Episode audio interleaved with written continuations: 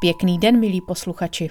U dalšího dílu našeho podcastového i folklorního zpěvníku vás vítá Kateřina Kovaříková. Píseň, kterou jsem pro vás dnes vybrala, vás zavede do Rajnochovic blízko mého rodného města Bystřice pod Hostýnem. Rajnochovice jsou atraktivním turistickým centrem hostýnských vrchů. Jedná se o rozmanitou obec s mnoha pasekami, jež jsou odrazem historického osídlování. Kdysi zde žili dřevaři, uhlíři, pasekáři a šindeláři, zkrátka ti, kterým blízké hory poskytly obživu.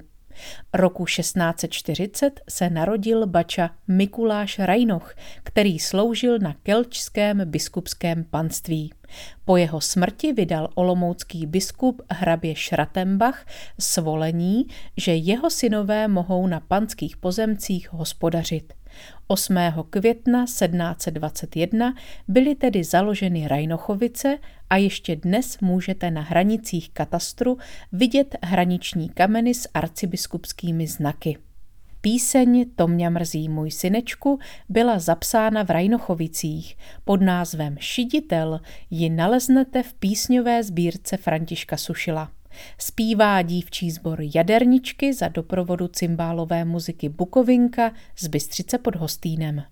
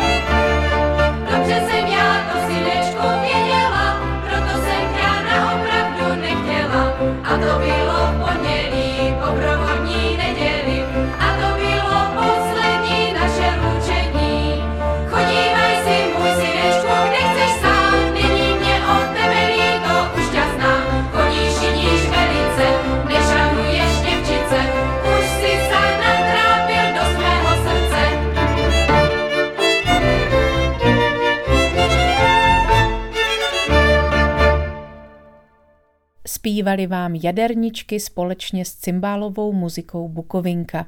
A dovolím si malé doplnění. Píseň To mě mrzí můj synečku jsem vybrala ještě z jednoho důvodu. Konec milostného vztahu mezi dívkou a chlapcem je v písni datován na období po provodní neděli a tento termín úzce souvisí s velikonočním časem. Provoda byl totiž staroslovanský a pohanský jarní svátek zemřelých, něco jako dnešní dušičky. Jednalo se o jarní bujarou oslavu, během níž slované vzpomínali na své mrtvé předky. Oslavy byly veselé a hojně se na nich pilo a hodovalo.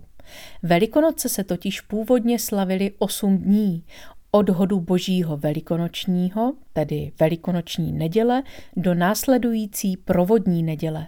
Tento zvyk se udržel do roku 1094, kdy synoda v Kostnici zkrátila počet velikonočních svátků na tři dny.